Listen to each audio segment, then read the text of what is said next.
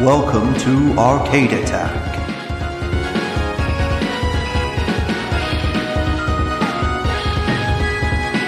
A retro gaming podcast for up to four players.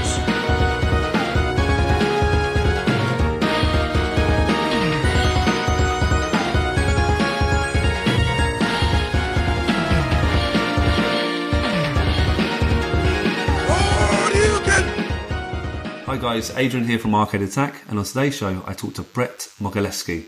Now he's mostly known for working on Grim Fandango, the iconic LucasArts game. He also worked for Sony PlayStation for a number of years, and he shares some great stories about his time at these two iconic companies. So sit back and enjoy a great interview.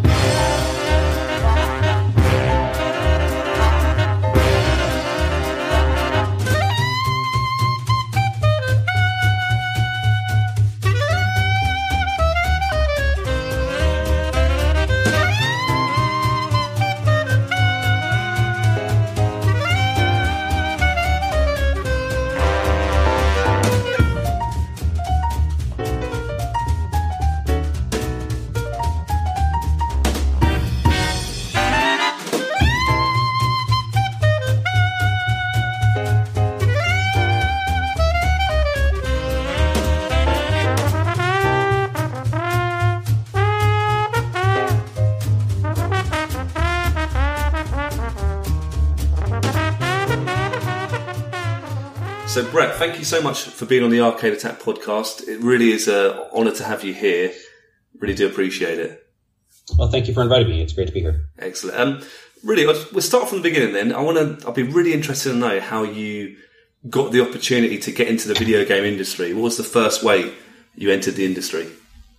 Well, it's it's a it's a story that is not likely repeatable today, but um, it was it was very kind of happenstance. Um, I have an older brother who went to film school uh, in Los Angeles, and he was very interested in getting into film. Of course, he also wanted to work at Lucasfilm, uh, among many, many other places, when he was uh, looking for summer jobs and graduating.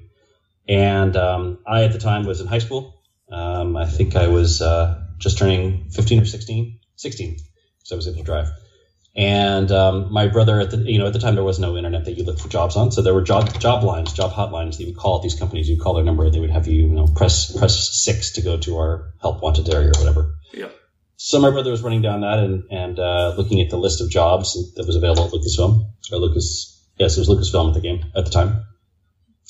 And uh, they had you know they had a listing for a games tester in our computer games division, and that wasn't interesting to him as a film student, but he knew that um, his, his little brother B was quite the video game player, and that I played a lot of the Lucasfilm games at the time, a lot of the adventure games. And so he told me about it. Said, "Hey, you should get a summer job there and, and, and go apply. They have something there." So um, uh, I had never had a job before, uh, other than sort of teaching, you know, tutoring other students to in computer science, but um, in programming at a summer school. But uh, I said, okay, well, this would be a good job as any, and I might as well try. Um, so I put together what I thought a resume might look like, which included some details about me and, and how old I was and what my GPA was, and the list of all the games that I'd finished, and, you know, highlighting in bold the ones at the top that were all Lucasfilm uh, arc- uh, graphic adventures. Um, and I sent that in and miraculously enough, that was enough at the time to get in the game industry. That's that's that's what happened. Um, so I was invited up for an interview, uh, which was at Skywalker Ranch at the time, uh, Yeah. which is up in Marin County, about 45, 50 minutes uh, drive from where I live in the uh, in the San Francisco Bay Area. Um, so it's in this very rural kind of area, rolling hills and you know winding roads like a car commercial. And you kind of go up to this nondescript gate. Uh, I think it was 5858 Lucas Valley Road, which is a coincidence. It's called Lucas Valley, but uh, go to this gate, come in. There's a guardhouse. They say, "Yeah, roll up to the main house. Um, go go to the uh, go park under the stable house, Yeah. and then go meet your interviewers at the Creek House." And I was like, "Okay, so what's where's the stable house?" You go up there. This is big, rolling, you know, kind of rural place with a bunch of nice looking buildings, and looks like it's been there a long time. But it turns out it was actually all built by George Lucas to look like it had been there for a long time. Um, and the stable house looks like a place where somebody might store some stables until you drive under it, and there's like the really nice parking garage down there. Uh, got up and went to the Creek House, which is a house kind of built spanning over a creek uh, that runs underneath it, uh, to meet my interviewers. Who, you know, I was I was dressed in my my uh, high school finery, which involved a skinny leather tie and a and a teal colored button down shirt and you know dress pants and sweating in the sun in the summer. Yeah. And people came out to interview me wearing sunglasses and shorts and you know looking very relaxed. Uh, so I was interviewed and they said, you know, what do you play? You know, how long does it take you to finish them? How do you approach them? You ever found bugs in them and so on? And uh, they said, should we put him on Monkey? Yeah, let's put him on Monkey. Okay, let's get him. You're hired. Come back, you know, this time in two weeks or whatever. Wow. Um, so I came back, and the, and the sad thing is that in the in the time between my interview and my start date, they actually uh, Lucasfilm Gaming was in, you know, was kind of squatting in a few rooms in that building.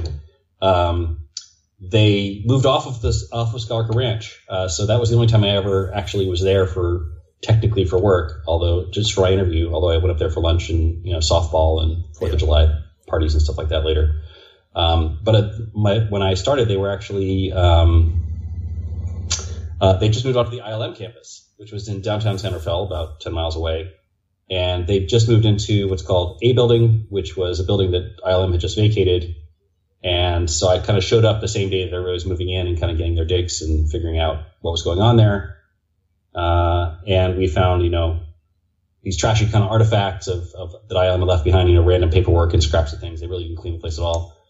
And we kind of went through all the offices looking for anything that might have left. And then uh, in the top in the top cornermost office, we opened a filing cabinet, and among all the other dishes left behind was uh, Howard the Duck's bill, uh, the the costume prop.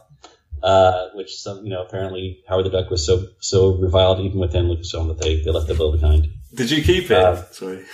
No, no, somebody else got it, and uh, yeah, I was the new guy, so I, I didn't get to keep Howard the, Howard the Duck's bill. Yeah. Um, so then uh, I was rapidly sort of uh, immersed in the in the uh, Lucasfilm Games QA culture at the time, which was on full display. We took a tour of the facilities, we got a tour around ILM, and so on.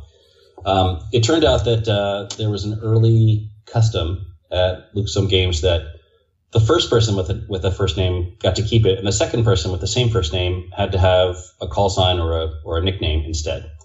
So there was already a Bret there, and um, he already he, his name was even spelled with one T like mine. So uh, they immediately decided that I needed a nickname. Right. Uh, and so as we walked around, they they were trying to decide on a nickname for me, a person they had never met. Um, so it, as it happened, I, I had driven up in a blue car. I was wearing blue shorts and a bluish shirt, and I had you know even socks with blue rings on them because it was the, you know it was the '90s, early '90s. Yeah. And um, they said, well, for now we'll just call him the big blue guy because I'm very tall, six three. Wow.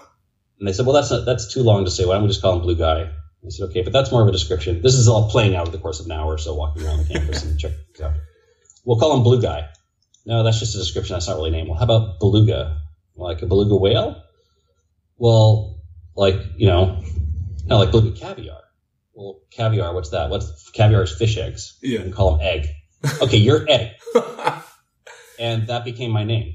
Um, it stuck immediately because I was introduced to people as, you know, this is Bret. We're going to call him Egg, yeah. and then they called me Egg. And um, about two weeks later, my first paycheck arrived, and the person walked in the room with an envelope, looking confused, and said, "Has anybody heard of a Bret Mogilefsky?" And this is a person I worked with every day and who who knew me, you know. And I said, "Yeah, that's me." Said, oh, Egg, I didn't know that was your name. Um, so that was my. Uh, that's how I got the job. And uh, I had this summer job. Uh, this summer job that was going to be testing QA on on LucasArts games in this you know kind of crowded room with a bunch of other people, random backgrounds, um, testing a bunch of stuff. Um, yeah, so that's how I started. That's great. That's a great. Thank you for the insight. I really appreciate that. Um, I've had the pleasure actually of talking to James uh, Hampton, and uh, he started at LucasArts as a game tester. I don't know if you know James Hampton. Yes, Uh, his, he- his, his nickname was Purple. That's right. yeah. Um, it just sounds like everyone has a nickname at LucasArts or Lucasfilm. How how great is that? Yeah, well, I mean, if there was a if there was one person named Matt, then the next person who was who came in Matt was something else, and so we had all these crazy nicknames. You know, some of them more creative than others, and some of them more you know suited to the person or the background than others. Mine was very random. You, are you called Egg still today, or is that is that past now? No, it's it's kind of tied to that portion of my history. Unfortunately, um, even when I came back um, as a programmer years later, I uh, I was not called Egg, although some people knew me as Egg when I came back. Oh, Egg's coming! Oh, brilliant. back. um, but uh, by that point, I was. Um, I did at one point. They, they let us, you know, order a lot of the the production, you know, shirts and jackets and things like that. At one point, I had an ILM jacket, and they ask you, it's like a Letterman's jacket for a sports athlete, and they um, they ask you for your embroidery, and actually, it did say egg on it. Brilliant. Um, but that was stolen out of my car at some point years later. Love that. Um, you said earlier that you, you you're always a fan of Lucasfilm games before you even worked there. What really quickly? What games did you, as a kid, did you love playing? You said you actually finished quite a few of them. Yeah, I think right before I applied, I had just finished Zak McKracken and the Alien Mindbenders. Yep. Um, and I'd also played Maniac Mansion. Um, let's see, what else had I played recently then? Um, I'm trying to remember now what I'd actually played before then. Um, what other graphic adventures there were at the time? Oh, I played Loom. Yep. Yep. Uh, um, and I finished all those. And I played, you know, along with it, along with those graphic adventures, I also had tons of other adventure games. So I had, you know, tons of Infocom games and, and a few Broderbund games and things like that, and uh, Sierra games and so on. Brilliant. So, uh, yeah, I mean, that was, you know, those were my favorites, of course, at the time for what was out. Um, yeah, so when I started, they were um, they were working on Monkey Island, the first one, um, but they my first job, I think, was they wanted me to test um, Zak McKracken and the Alien Mindbenders because I was one of the few people there who played it and finished it. Um, they wanted me to put- test Zak McKracken and the Alien Mindbender- Mindbenders. They were doing a special version on a fairly unique piece of vintage gaming hardware called the FM Towns. hmm Yep. Um, the FM Towns was this really kind of ahead of its time um, computer from Japan that uh, I think it was based on 386, and it had you know um, VGA graphics, and it had a sound card, and it had a mouse that was like a puck. And so they were doing these sort of up-resed, you know, higher res, higher, you know, uh, redone backgrounds, redone character models um, for Zak McKracken for the FM Towns. So that's the first thing I tested. And of course, And then they put me on um, secret weapons of the Luftwaffe. Was uh, there was there was like a room that was sort of like graphic adventures were being tested, and there was a room where the flight sims were being tested. So I was with this the secret weapons of the Luftwaffe. Um, oh, I played Battle of Britain before I before I could work there too, so I had some background there. Um, and uh, I was not really cut out for the flight sim testing. I, I kind of just played it. I wasn't as great at finding bugs there, but I was I was pretty well suited for the graphic adventure. So they, they put me on um, on Monkey, which was very very early builds. You couldn't even play it all the way through. Uh, couldn't even play it. I think past the first island. Um, and then uh, I ended up testing um, Indiana Jones and the and the Fate of Atlantis. wow. Oh, that's right. I, I played I played um, Indiana Jones and the and the Last Crusade. Yeah, I played that adventure game too. That was that was another one I played before I started there. So I tested on Indiana Jones and Fate of Atlantis. I was the first tester on that one. Um, I've still got somewhere here like a big thick printout of all the uh, all the bugs I found and reported, including design bugs. Because at the time when the, when it's early on in a game, you can you can mark a bug as, as a design bug or a suggestion bug. Yeah. So I made a lot of suggestions in that game. I think it's the first game where I ever actually experienced any kind of input into what the game would be. Um, and then I worked on Monkey with everybody else for quite some time, and uh, got to know the people around the building. And uh, you know, we were the testing crew. It was it was a weird collection of you know older, younger people, all different backgrounds, male, female. Um, and we'd uh, we hung pretty tight. We were not really kind of allowed to go much around the company except in LucasArts, Lucasfilm Games. Uh, we would go up to the ranch for lunch as a crew, and uh, uh, we had a, a softball team and a company softball league, things like that. Brilliant. I mean, that sounds amazing. I imagine uh, you obviously bumped into some pretty big players back then, obviously, like Tim Schafer, Ron Gilbert, Dave Grossman. I mean, what was it like working with these proper legends? Um, people Uh, well, they weren't at the time yet. yeah, So, of course, yeah. Uh, so the legends at that time were more like the Aric Wilmunders and the uh, Brian Moriartys and the uh, you know David Fox and Yeah. and, and those folks uh, because they'd kind of gotten the gotten the whole games part of Lucasfilm started and they've done all kinds of creative stuff you know from ranging from Loom to Ballblazer to you know Rescue on Fractalus all this kind of stuff.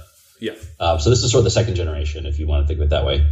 Um, I knew that Ron was kind of a quiet genius, and that everybody really respected him. He was super quiet. He's a spooky person to be around because he's so quiet and, and has a very intense stare. Um, and I knew that he was, you know, kind of behind the whole SCUMM engine, and that it would, you know, it had been multi-platform and everything, and, and pro, you know, you program for the PC on this other computer, or you program for the Commodore from a, you know, a bigger microcomputer, so on. Um, Tim and Dave were a little more rambunctious. You know, Tim was just out of college himself at that point. Um, Dave was quiet and hilarious, as he always is. He'll he'll always be quiet, and then he'll he'll speak up and say something absolutely hilarious. Uh, Tim was funny. Um, there was a lot of uh, jokes out of him. I think by by the time I joined, you know, and was playing Monkey, Monkey was already, you know, if you know anything about Monkey Island's history, there was uh, it was originally a serious pirate game. Yeah, of course. And eventually, at some point, turned into a joke game, um, and um, fitting more with the traditional LucasArts humor that had already been established at that point. Uh, so they were hard, hard, at work on that. Um, uh, I met some people in the building who were already legends to me. Like the bigger legend that I met was um, Steve Purcell, Oh, yeah. uh, who's the creator of Sam and Max, and I love the Sam and Max comics. I'm a huge Um, fan, I knew him as an artist. Yeah. Uh, the other person I ran into briefly um, was Orson Scott Card. Uh, you know, I'd read the Ender's Game books and, and things by that point in time, Alvin Maker and things like that. Uh, he wrote the sword fighting insults section for uh, for Monkey Island.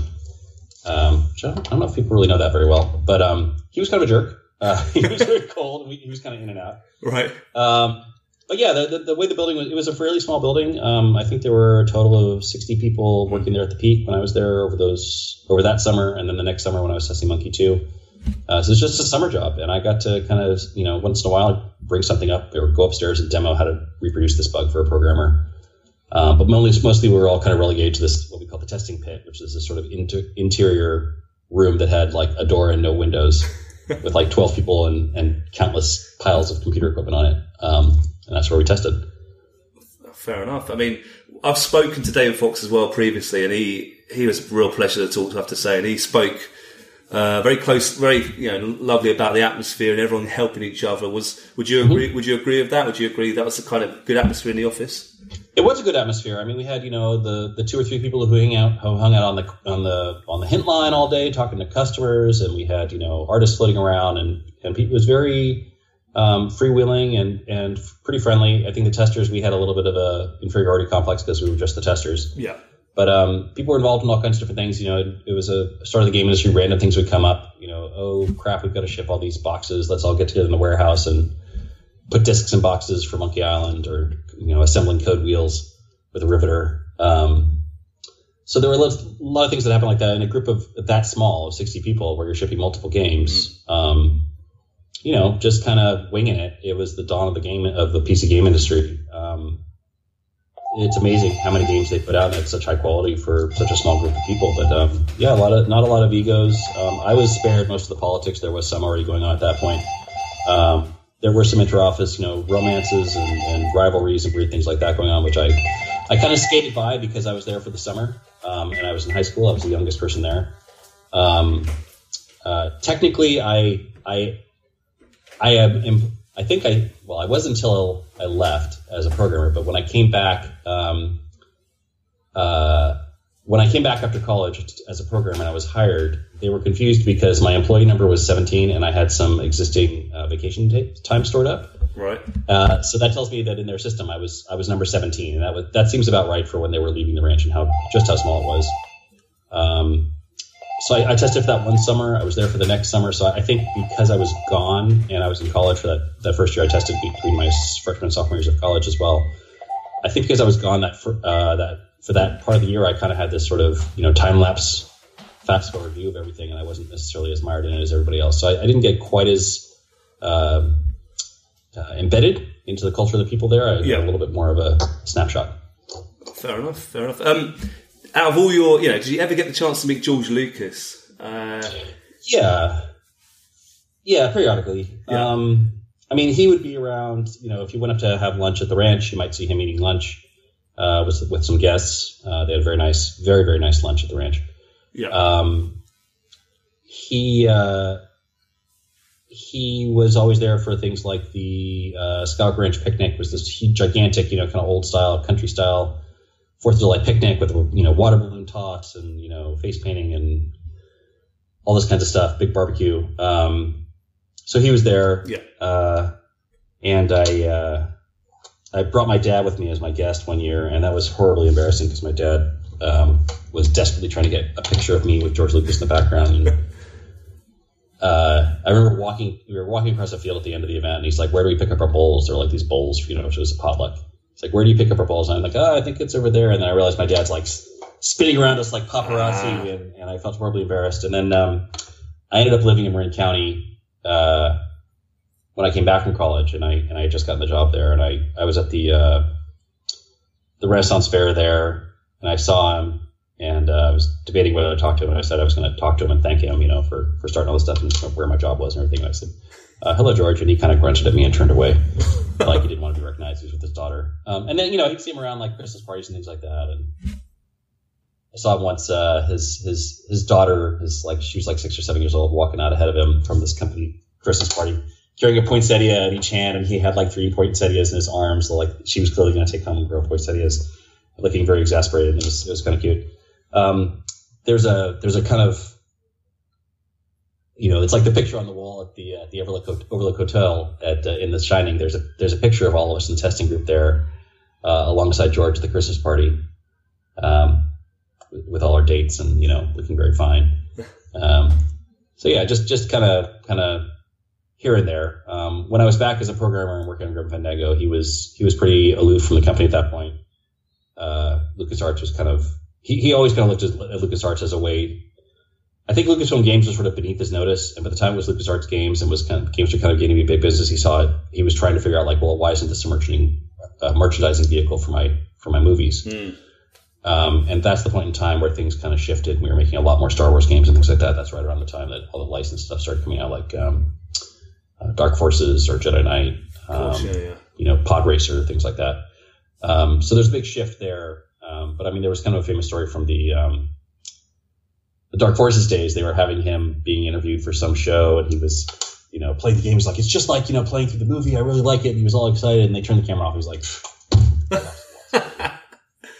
He, he really couldn't. You know, we always LucasArts always felt like the redheaded stepchild of, of George Lucas. Like he, he he didn't really want much to do with this. Wow. Um, so yeah, it was kind of like existing kind of around and in the the shadow in the environment he made, but not really interact with him very much. Was very, he himself is a very fairly quiet person. Yeah. I think. Uh, Yeah, fair enough. Um, you obviously work. You've worked on loads of games, testing, actually working, you know, proper programming later on for LucasArts games.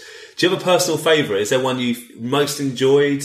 Uh, me- for me personally, it's probably Monkey Island, but I, I, I, there, there- there's so many great titles. It's hard to choose for me personally. Um, I do love Monkey. I love sharing Monkey with people Yeah. uh, who've never played games, never played adventure games before, and just the sort of sense of discovery and the sort of sarcasm in it.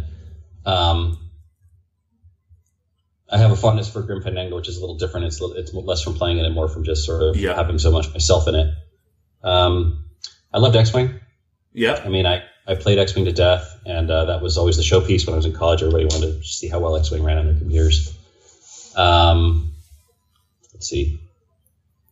Others from the time. Yeah, I think those those are the big ones for me. I mean, there were there were later ones that came out that were that were lots of fun. I, I mean, I have you know whole bunch of them here. Everybody got a copy of every game when they came out, and I still have my, my boxed copies of things. But um, I think those are my favorites. I like Day of the Tentacle That's quite a lot cool. as well. Yeah, it's a classic. I like I like Full Throttle as well. Yeah, Dave did a good yeah. job. Dave did a good job. good stuff. I can't. Yeah, they're all very good answers. Nice one. Um, you started as a programmer. You built yourself up uh, as a programmer, and you eventually became the lead programmer. Is that correct for Grim Fandango? I mean, So uh, I kind of it's, it's it, you make it sound like it's this long, laborious like, and I and I, I pulled myself up. It's really way more accidental than that. yeah, Um, so uh, I, I, I tested a second summer at LucasArts. Uh, tested on Monkey Two. Um, I finished college, and by the time I finished uh, a CS degree at Berkeley, I didn't think I was going to be a game programmer. I was like, okay, this is serious computer science, and games are sort of like that's street. That's like just hacking and banging things together. That's not computer science. And and um, uh, I, I had thought that I was going to be, you know, working at like Veritas or or some other company um, alongside my my classmates, and then uh, I just went for a visit up there sometime, and I, I saw how much they were doing with 3D, and I did have a class that was 3D graphics that I really did enjoy, and um, so I thought, you know, somebody said, well, you should apply here. I'm like, well, I guess I will. Um, so I did, and somehow in the course of applying, I really wanted to work there um, because they were. I did. I felt like I could bring like proper engineering and proper 3D graphics to this, you know, sort of crazy 2D hacky, you know, bitmappy place. And um, so I applied, and the interview process itself was kind of a, an interesting gauntlet. Um, and I came in on Grim Fandango, and it had just started. Uh, Tim had a what's called a five-page treatment um, for the game, which is basically like, you know, here's the, here's a sketch of my idea. Uh, not much else. Um, he had a lead um, animator and a lead uh, character artist uh, picked out. That was uh, Eric Ingerson and Peter Tsacle, respectively. And he had Peter Chan as his concept artist. Um, Peter Chan, by the way, the nicest person on the, not just in LucasArts but on the planet.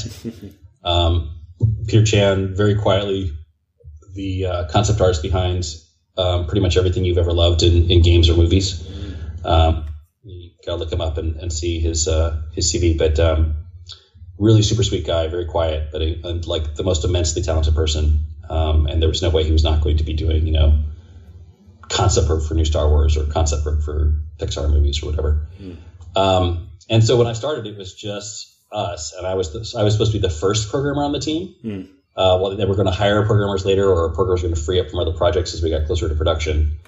Um, and uh, I was supposed to look at like what is the deal with 3D and LucasArts Adventure Games because we wanted this to be a, a 3D game, and the SCUMM engine was all 2D, and so how what would it take to adapt that and make it work? Uh, and I was supposed to come in and take a look at that, and I was very intimidated. I'd only ever programmed Unix workstations, and here I'm supposed to be working in in Windows with Windows tools and all things I'm unfamiliar with, and taking part of game engine, which I'd never never made a game Yeah. and uh, you know, um, I mean, I suppose if you get getting into games now, you have plenty of game engines to start from, lots of open source to look at. We didn't have any of that, so uh, I hadn't made a lot of games. I, I'd done you know graphic stuff in college, but that's you know on, on SGI workstations, things like that. Um, and I just started, you know, we we were going through the pre-production phase where we were all kind of brainstorming puzzles and you know drawing things and sketching things and and um, would it be cool if and well, why does this character exist and um, you know kind of sketching out the puzzle structure. Everything that ended up in the uh, in the Grim Fandango design document that Tim later released um, on the net, much to LucasArts' dismay. Um, that was all us. Like we had you know three and four hour sessions each afternoon where we you know whiteboard and in this tiny little room. Um, and Peter Chan would sketch, and he'd come in the next day, and he's like, "Well, here's a sketch of, of this guy, this guy Glottis," and it was like, "No, it needs to be more like a hamster.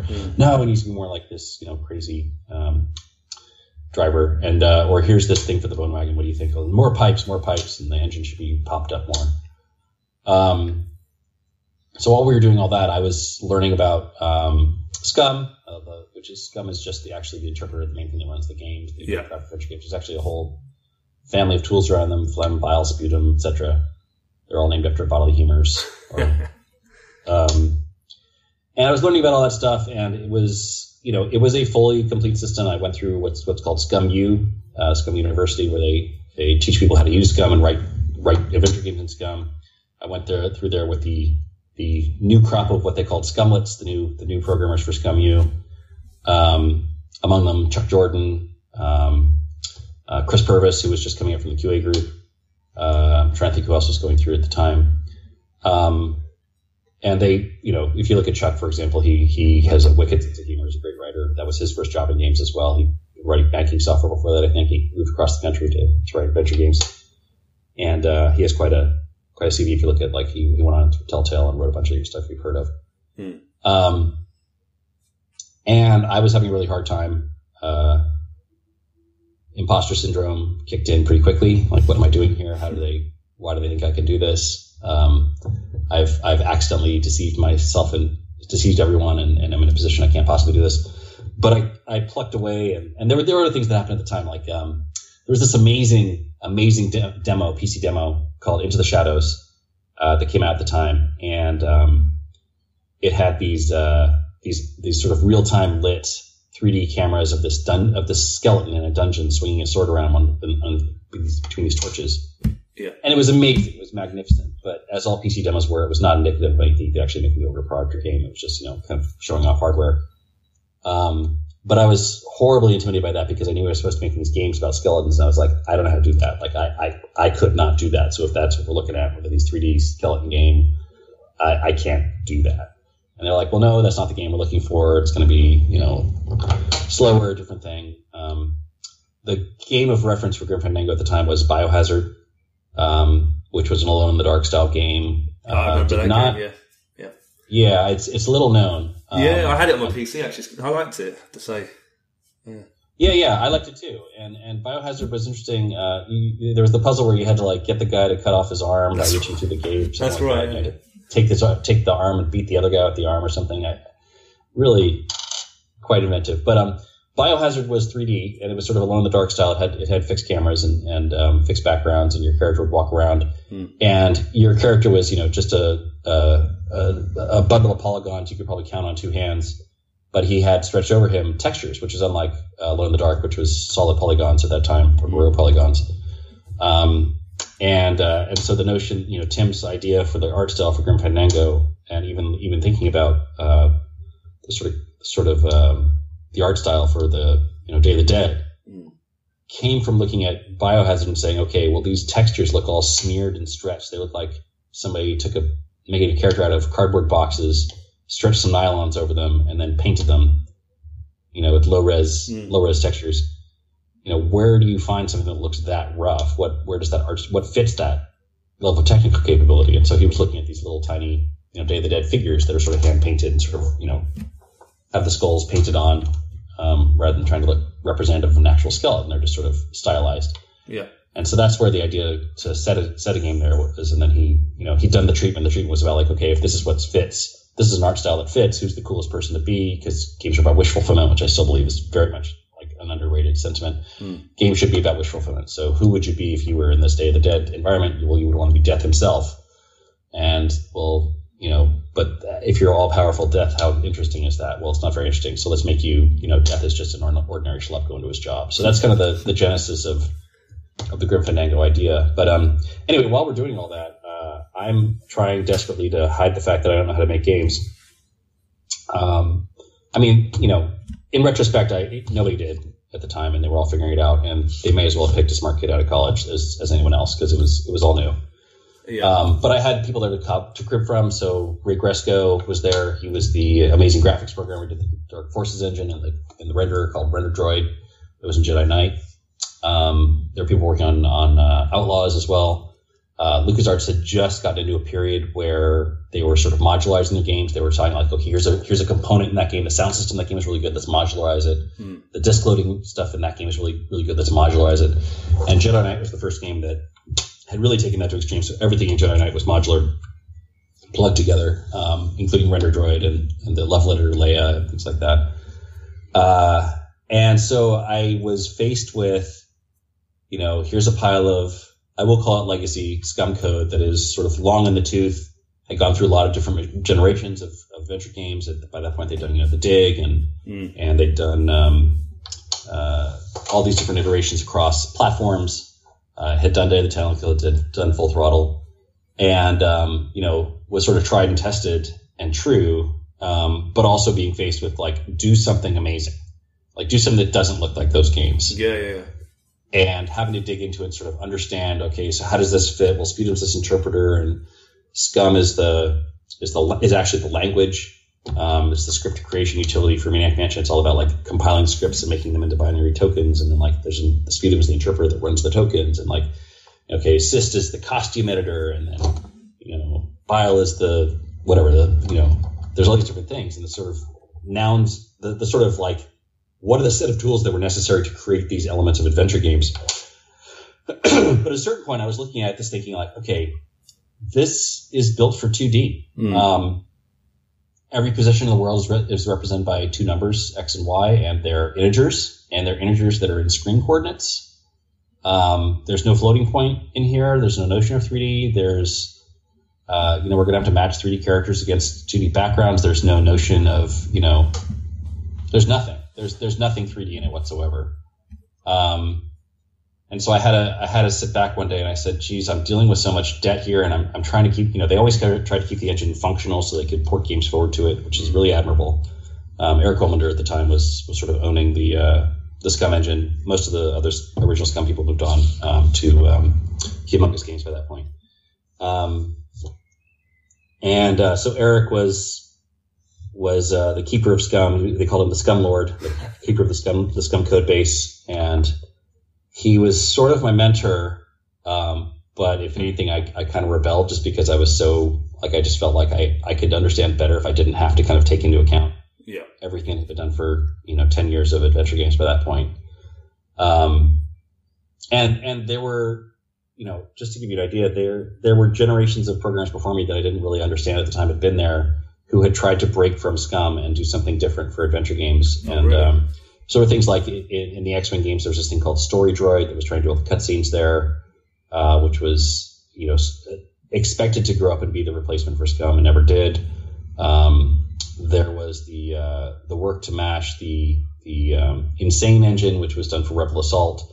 Uh, the movie player from that is called Smush. Um, there was there was an effort in Full Throttle to bring Insane into the SCUMM engine. That's how they did the sort of streaming backgrounds where Ben Throttle's riding around on the on the roads. Um, and that had kind of broken people. Like people had just shattered themselves on the need to both ship a game and make an engine at the same time. I didn't know they'd done that and that it had been such a disaster for them. And so I blindly did the same thing and I just happened to be successful. Um, I, uh, I was looking at all that stuff and I was looking at the render droid and all the Jedi Knight stuff and I was like, you know, there's a lot of libraries here. There's 3D uh, level editing, there's 3D character animation tools and, uh, and, and the rendering stuff that I'm all supposed to be sort of mashing this together with this SCUMM engine to make this happen. What is SCUMM actually giving me? Mm. Right at that point, I had to really think like, what is SCUMM giving me that isn't already in this game? Like Jedi Knight also has to handle bitmaps. You know, Yeah. Jedi Knight also has to handle you know textures. Uh, Jedi Knight also has to handle um, sound. Uh, so what what am I getting from using SCUMM? And so I, I took a really it was like one or I think it was one really long weekend, a long night on the weekend, and I kind of threw up a a proof of concept, and I basically took all these different game components, and I said, okay, I'm gonna I'm gonna render a background. I'm gonna have an animating bitmap that I just grabbed. I grabbed like a, a running dog animation from the bulldog from um, Full Throttle. Yeah. I'm gonna have that running in the corner. I'm gonna render a 3D character and um, be able to move him around with the keyboard. And the other thing I was looking for at the time was so I, so I did that. I was like, okay, these are the these are the hard bits for me. These are the things I don't know how to do hardware wise. Like these libraries were sufficient for me to get all these sort of elements on the screen at the same time, which I knew would be necessary to compose these scenes. And um, I showed that to Tim, and he was very excited Hmm. uh, because it was the first time anybody had seen you know any of the Dark Forces or Jedi Knight stuff, and not doing Jedi Jedi Knight. Um, Aric was rather skeptical. He said, "This is a bad road, but you can check it out for a while longer if you want. But I think you're underestimating the the tooling and, and language support to come. He was correct, um, but I blithely carried on. Um, at that point, I was friends with a programmer named um, Winston Wolf on the Jedi Knight team. He said, "Hey, you're interested in scripting languages, right?" Uh, and I was like, "Yeah, I, I'd done you know compiler class at, at college, and I you know written a compiler that that understood a certain language." He's like, "Well, rather than writing around, there's this there's this one in Dr. Dobbs this month. The Dr. Dobbs Journal was like an early magazine for programmers, and they had an article about Lua, this new programming language uh, from some research institution in Brazil that was intended to be an embedded scripting language." Yeah. And uh, at the time, it was one of the, it was open source. It was available on the internet. You could try it out. Right, you know, read the magazine, you read the article, you go download it and try it out. So I did that just as a you know well, maybe this will work. And I found Lua to be delightful. Um, it, it had this incredibly small manual. Um, it I think it built to 30k without the interpreter or without the compiler, and then if you added the compiler, so you could dynamically generate code for it. I think it was like a up to 100k or something like that. So it was really small. It could fit in an adventure game. It was quite fast. Um, I found it very forgiving in terms of syntax. Uh, and I was like, all right, well, let's see. What does it take me to get an adventure game now? How do I take this this sort of collection of technical bits and make an adventure game? So it's like, okay, for adventure game, I need to be able to display text on the screen uh, for dialogue choices. To be able to play some sounds. Um, I need to be able to run scripts and have things happen in response to things happening. So I actually just wrote the first sort of set of scripts in Lua to put up some text on the screen. Again, the text libraries were already there, but it was like, you know, Yeah. taking a set of strings and saying, okay, but then make this a, a menu of choices and have people go back and forth and change the colors, have it render correctly, and then if you pick something, have it appear over the character's head, centered in a box that you know wrapped around to show they were saying it. And um, I wrote that all in Lua, and that was again the sort of proof of concept that hey, this is this could actually work. Um, there were a few other stages like that that, that went along. Um, again, every time with me thinking I'd be found a fraud every single time, but it turned out this is just how you make games at the time. People got challenged and tried something, and if you're if you're smart and had no no notion of how hard it was, or that you knew that everybody was likely to fail, that you you might actually get something working. Um, so Aric uh, quietly withdrew at that point and said, you know, with a sort of knowing look, saying, I can see the path you're going down. I'm sorry to see it happen. I'm sorry this game's going to fail and you're going to be crushed by it. but go ahead. You have my blessing. I will be the SCUMM lord, and you will be the person who makes Grim Fandango, whatever it is, with whatever that is. um, yeah. And uh, he was right, but he was wrong. He was he was right in that it was way more work than I expected in terms of like ultimately you have to create a bunch of tools and pipeline for people to use, mm. Not just the actual thing for the game itself. Um, and he was wrong in that it actually worked, and and I think was a was a fairly clean break and allowed us to do some really creative stuff and um, work with kind of the best tech available, um, as opposed to you know kind of fitting into forward ported tools and things like that. Um, on the other hand, it put a lot more stress on on me and the other programmer who came on the team to kind of make everything ourselves. Yeah. Uh, there were there were two engine programmers on the team. It was myself and Kevin Bruner, who, ended, who Kevin uh, ended up co-founding T- Telltale Games. Mm. Um, and, and what we ended up building, building tools for, for Grim Fandango. Um, I will say CYST, uh, well, so the SCUMM set of tools, CYST, SPUTM, SPUTM FLEM File, etc. We kind of made an analog for almost each one of those. Yeah. Um, we had a, a, level editor based on Leia, uh, which was the level editor built for, for Jedi Knight, level editor for interior architecture, something like that. Um, something like that. Uh, we had hacked up that editor to, you know, run alongside, so you could have the game over here, and the and the editor was right next to it, in another window. Which again, like SCUMM was nowhere near having things tools in Windows that you could run at the same time, and they're actually connected together and talk in the same environment. Um, which was kind of new at that time. I think Unreal kind of kind of uh, made that really solid in terms of like you know the, the workflow of like trying things in real time and, and rehearsing them and editing them and then spitting them out. Um, we had to make a costume editor. Uh, I initially built it in Delphi, which was the best you know Chuck Jordan is the only Windows programmer in the company that I really know of at the time. He's like, yeah, you should use Delphi for this kind of stuff. Um, and that was that was in Pascal. It was replaced very quickly by C++ Builder or Borland Part at the time. Really awesome rapid prototyping tool for, for window user interfaces. So we wrote our tools there. Um, artists were using Softimage, so I had to kind of figure out okay, what are the formats to put in a Softimage.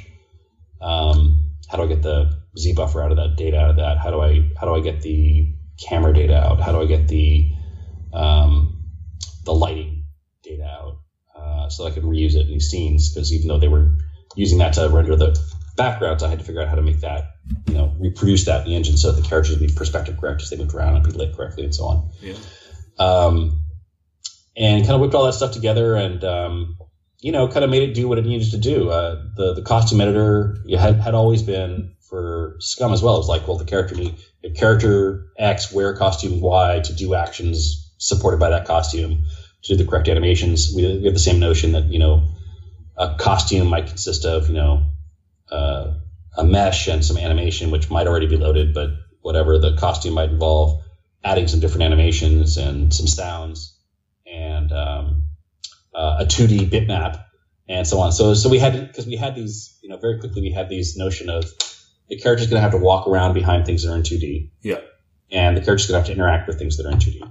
So um, the I think the next point where we kind of had a something that kind of gave people faith was there was a we had to make one room. So the first room we made was the the hallway in front of Manny's office with uh, Ava sitting behind the desk. Yeah. And so uh, that was a convenient one because there wasn't much for Manny to click behind. He was mostly in front of stuff, uh, which was a little very convenient because I didn't have the Z clipping working very well at that point. Um, and we had Ava down the hallway typing, and so, so we had a little bit of spatial audio, like you know, depending on where she was relative to the camera, we would attenuate the audio to make it sound like it's coming from over there and quiet, so it's far away. That was new in LucasArts games, wow. um, and uh, or at least in the adventure games. Um, we uh, we had Manny walking up and down. You could you could you know trigger him to walk forward and backward and turn. And I think I had his head working at that point. I, I kind of hand, you know there was no inverse kinematics. Was, the math was too hard for me, so I just I took Manny's neck into three joints and I kind of split any angle I wanted him to look at, so I could have this fake. I had K to turn his head and look at things, and uh, he could look at things and trigger responses, and, and he could go talk to Ava and trigger, trigger dialogue choices. And that was the first room we built. Um, uh, there was some music playing in the background, and it was almost, you know, looks pretty much almost like it chipped in the game. And that was like um, a real like people got super excited about the game once they saw that because now it, it didn't just look like well here's the elements of an adventure game, but here's like a room in a game that you could actually say I want to be in that world. Um, so that was very very exciting. anyway, in the course of all this, I somehow became the lead programmer uh, because there were no other programmers on the project, and I was just sort of making stuff work and assuming that somebody would come come in someday and tell me how to do it and how I was doing it all wrong. But fundamentally, I was like just so furiously trying to keep up and, and show that I could actually make something work at all. Um, at a certain point, it became, well, you know, I guess he is the lead programmer because there's no other programmers. He's leading himself. Um, uh, we did eventually get another programmer on here. That, that as I said, that was. Um, oh my gosh, I've just spaced on his name. Even though I just said it a minute ago. Uh, founder, co-founder of Telltale Games. Uh, Kevin. Kevin. Yeah. Uh, um, Kevin came on and he he had made like some helicopter game where he flew around tunnels in a helicopter and he was dying to make adventure games. He took he, his interview. He saw one look at that screen. He's like, I want to work on this game. I want to work. Hire me now. And that game. Uh, usually when you're interviewing you, they're not sure which game you're going to go on. Like I was, I was, I was almost on Outlaws. That was, Yeah. that was the game I was interviewed for. Um, and uh, so Kevin came on. He was the second programmer. He knew C++, which I didn't. Uh, so, so the game was kind of a mishmash of C and C++ along the way as, as I learned it. And he, he already knew it. Um, he'd done a lot more 3D than me. Uh, he did some really clever stuff with the uh, the way walking worked in the game. You, we one of the biggest problems we had in the game until very late in development was um, uh, Tim really wanted you to be able to pull out your scythe at any given point in the game, no matter what. Um, and the scythe is really big on screen. Uh, when you know Manny, he flips it out, and it's this big thing, and he carries it around, and it's like okay, now it just clips through everything. So as Manny's turning around, the scythe is the scythe is going through desks and walls, and it, it looks like a mess. Yeah. Um, and so Kevin had this really clever idea of taking the walkable areas, and when Manny pulls out the scythe, they shrink. So all, all the areas kind of, you know, they go on a diet. Everything shrinks together to give extra clearance ar- around it. You know, this buffer around Very the clever. walls. And then you pull, and so if Manny's not standing in the new area, he first walks into the new area, so he's in a valid position. If he was, you know, if he was, if he was Yeah. in a buffer, he's now in the valid area. He pulls out the scythe, and now all of a sudden he doesn't clip through things. So Wow. that was Kevin's brilliant hack at the end. Um, but he did all kinds of other, other things that were great. Um, we had to work out save load with Lua. I had to do that. Um, I did all the all the multi like making Lua multitasking so you could run multiple scripts in parallel instead of just one script uh, was quite a challenge. And I kind of I kind of backed into inventing some stuff there that was later later reinvented by other other people uh, in things like stackless Python and, and Lua coroutines and things like that. That were I think Lua coroutines were directly inspired by it, but but stackless Python was the same sort of problem of the union. You you want to switch the normal way a game uh, a language interpreter is written. There's a C program and it kind of switches to the game logic and it goes back to the C program and goes back to the game logic and it's kind of one to one to one. But um, the game logic has to call back into the game to to, to do things. Yeah. So it's kind of get C and then Lua and then C and then Lua and then C and Lua and then all of a sudden it's like oh but switch because it's time to switch frames or there's a pause. Wait for the next frame in the game script and then you're, you're supposed to switch back over to the next thing that you're running and, and run that. But maybe that was only C Lua was the state it was in, and so you have like these mismatched sort of stack of, of calls between the, the, the game engine and the interpreter, and then you know one next to it that's not the same depth. And how do you do that? So I, I did the stuff in Lua to to flatten that out, so you never you're never more than one level deep Yeah. and therefore you could actually switch between them. And that was that was quite challenging technically, and I I, um, I pulled it off. I wrote up a, I wrote a, a lot of this up for the um, Lua mailing list, and it's out there on the net. But um, saving and loading, the same sort of thing. It's like okay, this game was not really written with save. This this language is not written to save and load at the same time uh, uh, expected. So how do you do save load? You know what's the state of this interpreted language, and how do you jump it out? So had to invent a lot of stuff along the way. Um, didn't really know how hard it was, and didn't nobody told me I couldn't, and nobody told me I, you know, stop it. And somehow we made a game. No, it's that's it. The, le- the level of detail I really appreciate it, Bret. That is an absolutely incredible story. Uh, I don't want to. I mean, I don't want to sound rude, but it all, it's unbelievable. The game was made in a way that the amount of things you had to go through. Yeah, I mean, it could have been made with the SCUMM engine at, at the start. Was that the original plan? Then Grim Fandango, SCUMM engine, but in 3D. SCUMM engine, but with 3D characters. And Yeah, did you did you dub it? The, is it the Grime engine or the Grim E engine? yeah. I called it the Grime engine Grime um, engine, yeah. for Grim, Grim engine because um, you know SCUMM had it was for Maniac Mansion originally, even though it was never used for Maniac Mansion later. Yeah.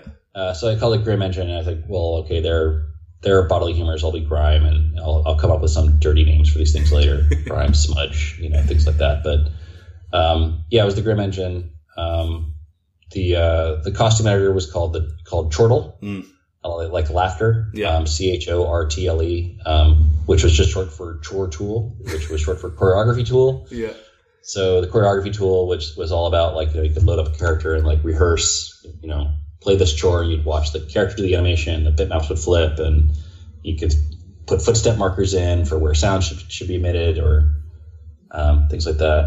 Uh, the chore tool was kind of the masterpiece. I think that was that was the thing I was probably most proud of um, in terms of tooling that didn't exist. And um,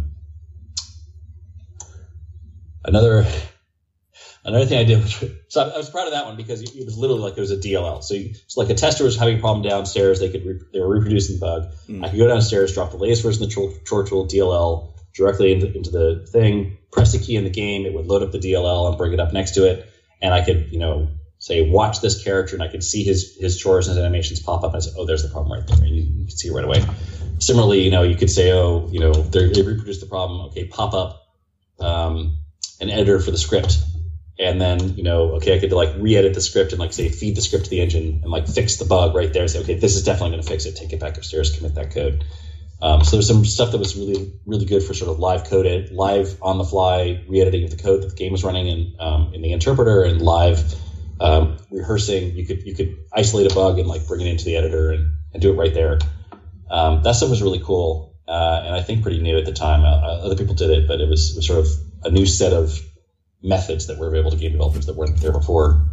Um, another thing I did that was kind of a, a crazy hack um, that was kind of miraculous that it worked. Um, uh, lip sync in the game. Yeah. So if you looked at any previous adventure game, um, you know they start out with just text and then they go and record the dialogue and then they come back and now the dialogue has to work. So um, they either had no lip sync which is the case for most adventure games. Mm. And the animators had a trick where they would just animate the character saying watermelons.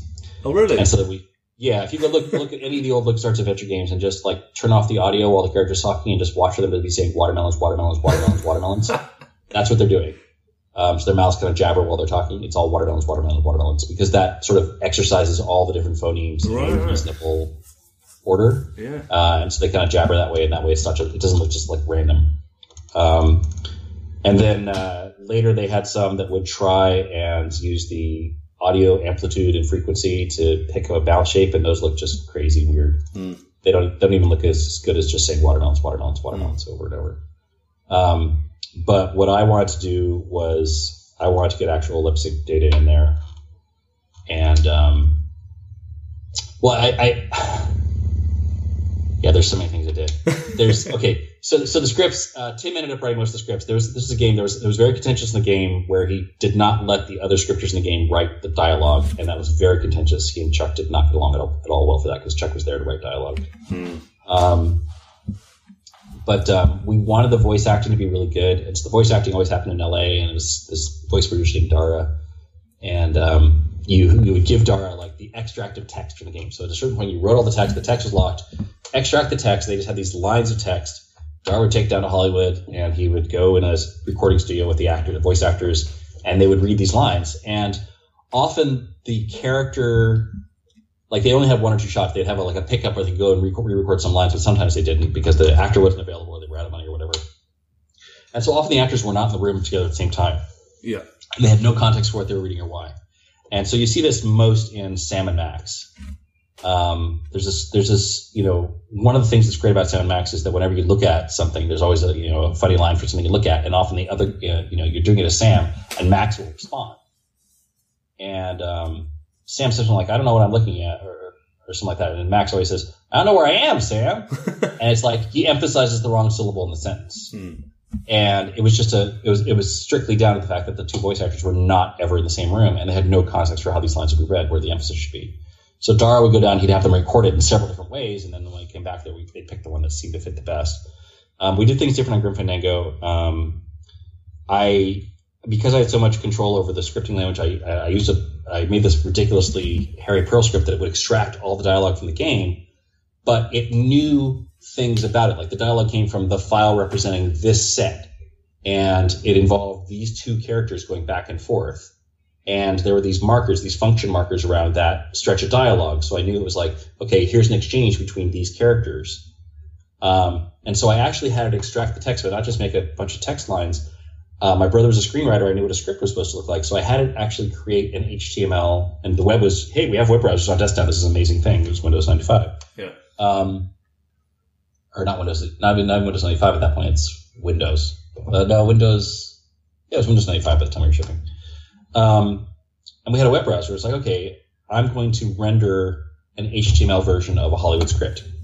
And so it would have like, you know, interior Rubacava Casino, um, and then it would have, you know, the characters say their lines, and I had them actually like, you know, here's the character, then there's, so you could actually see the flow of the lines between the characters. And Tim was like, well, I know how they're supposed to sound there, so I'm going to put a comment. If you ever see a comment above a line of text, that comment is a stage direction. And so I actually extracted that. So it'd say like, you know, softly or, you know, wistfully or, you know, angrily and things like that. So Tim was able to like, in the code, we would extract it out, but it would appear in this, in this, you know, speaking script with full stage direction. And so Darragh was able, oh, and, and then I was able to take it and say, okay, I'll cross-reference this and I'll make a speaking script for each of the characters. So each of the characters only has a script containing, you know, the scenes with them and their lines in it. And then I also cross-referenced said, okay, which characters have scenes together? And Darragh was able to use that to schedule the actors to be in the studio at the same time. Wow. So in Grim Fandango, you had actors that were in the studio at the same time, reading from a script they were totally familiar with, with stage directions, responding to the other person in the room. Um, and that's part of why the dialogue uh, in Grim Fandango works so well and with so much expression and such great acting. Um, and I was very, very proud of that. That was that was a really big thing.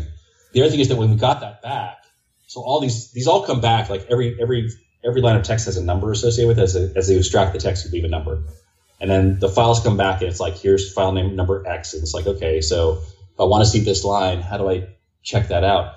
And so what I did is I, um, I rewrote the script that extracted the, everything. And wh- wherever there's a line in the script, I replaced it with a URL to the local file name that corresponded to it. So you could spin through this whole shooting script and click on any line to hear it. And so you could like scrub through these dialogue scenes. Say, oh no, no, there's a line that doesn't work there. I need to re-record that one, or we're going to cut that one, or whatever. Um, so it was this great way of exploring like all the assets that had come back from this recording session. It was really, really great. Um, and then the last bit I did on the dialogue stuff, I thought was really important. And by the way, like I skipped the whole part where like I came up with a whole bunch of puzzles and like I worked with them on you know the whole structure of the game and characters and things like that. yeah. But um, uh, I, I have it. I have it. I think it's assistant designer or associate designer, something like that. Credit on it, but I think it, it underrepresents how much Peter Tsacle and Eric Ingerson and Peter Chan and myself actually were in that room with Tim. But you know, Tim wrote all the dialogue, but we all kind of made the game world and all the puzzles and structure. Um, the uh, the the other thing I did with the dialogue was I wanted the lip sync to work. So like, once you have this amazing dialogue and they're all saying watermelons, it really kind of sells it short. Um, we had gestures like shrug or point and things like that that the scripters could put in, but I didn't feel it was good enough.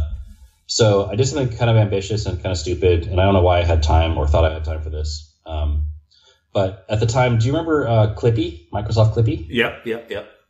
Uh, so Microsoft had this idea that uh, virtual assistants were going to be a big deal. Like everybody's going to want to make these virtual assistants, and there's going to be a whole bunch of them.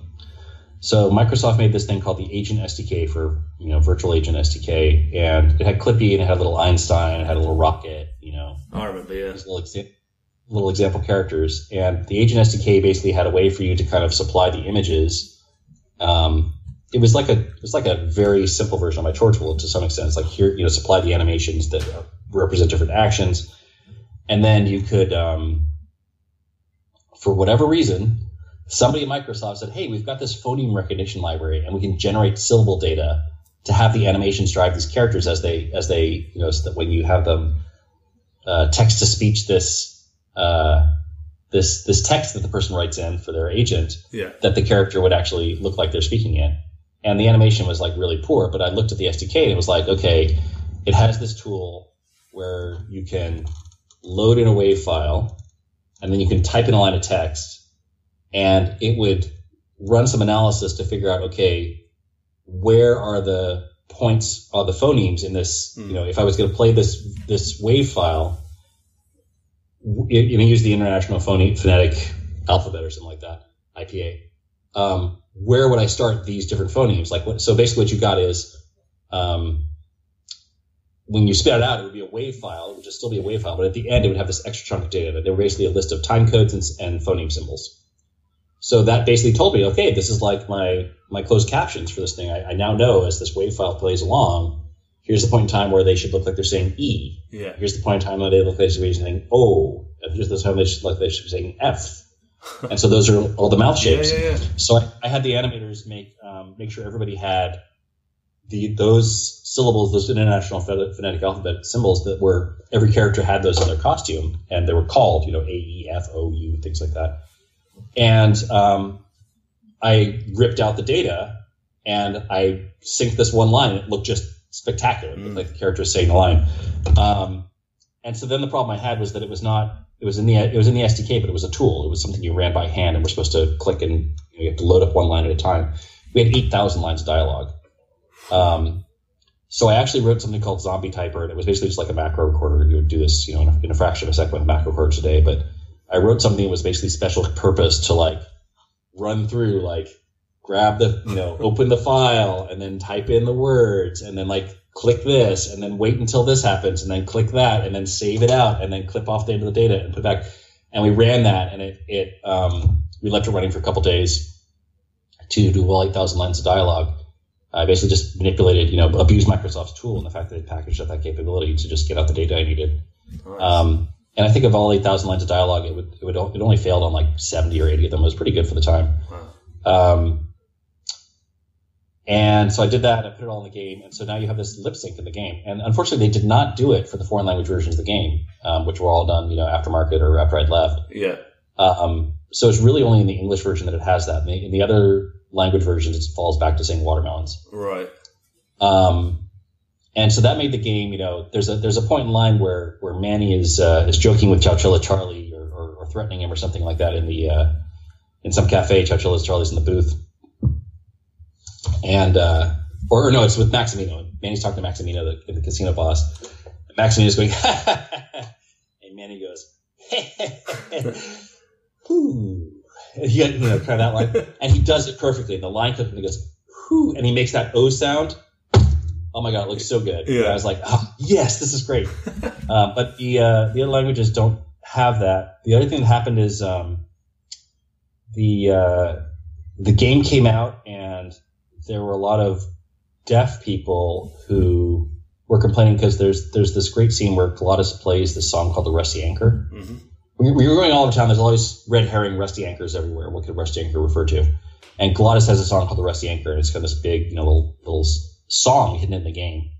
Uh, where Glottis plays the piano, and Glottis has this gigantic flappy head, and so when his, his I had no lip sync data because all I had was the audio of the um, of him singing, the piano and him singing was all one file. Yeah. So I had no lip sync data for that. But Glottis' big flappy head doing watermelons for five minutes while you listen to this thing was not good. Um, and uh, it was missing um, the text extraction hadn't worked for it either, and so that it didn't have text. And so, so there were some deaf people who played the game who complained that they, they had no idea what Glottis was singing, and so they couldn't get anything out of the song and the jokes and things like that. And they were very very unhappy. So when we did the patch for the game, I resolved that I was going to go back and I was going to put in. I did that. That part was like hand generated. Like I Yeah. literally went back. I like I clipped all the lines and I put in the phoneme markers myself and like actually did like an animator like actually fit the phonemes. So I actually did that one by hand.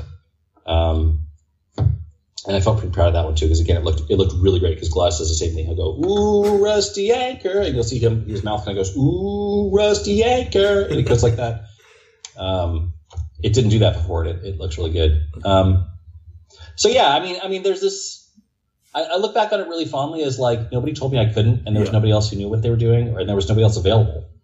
And so fundamentally, you just end up, okay, I got this problem. How am I going to solve it? Um, I think if I had a lead programmer, I probably would have done a better job directing me to sort of more solvable problems, or you know, then they sort of what what, what Ray Gresko would call Chrome. This is Chrome. And all the stuff I just described with all the lip sync. That's all Chrome. It's not necessary to ship the game. Yeah.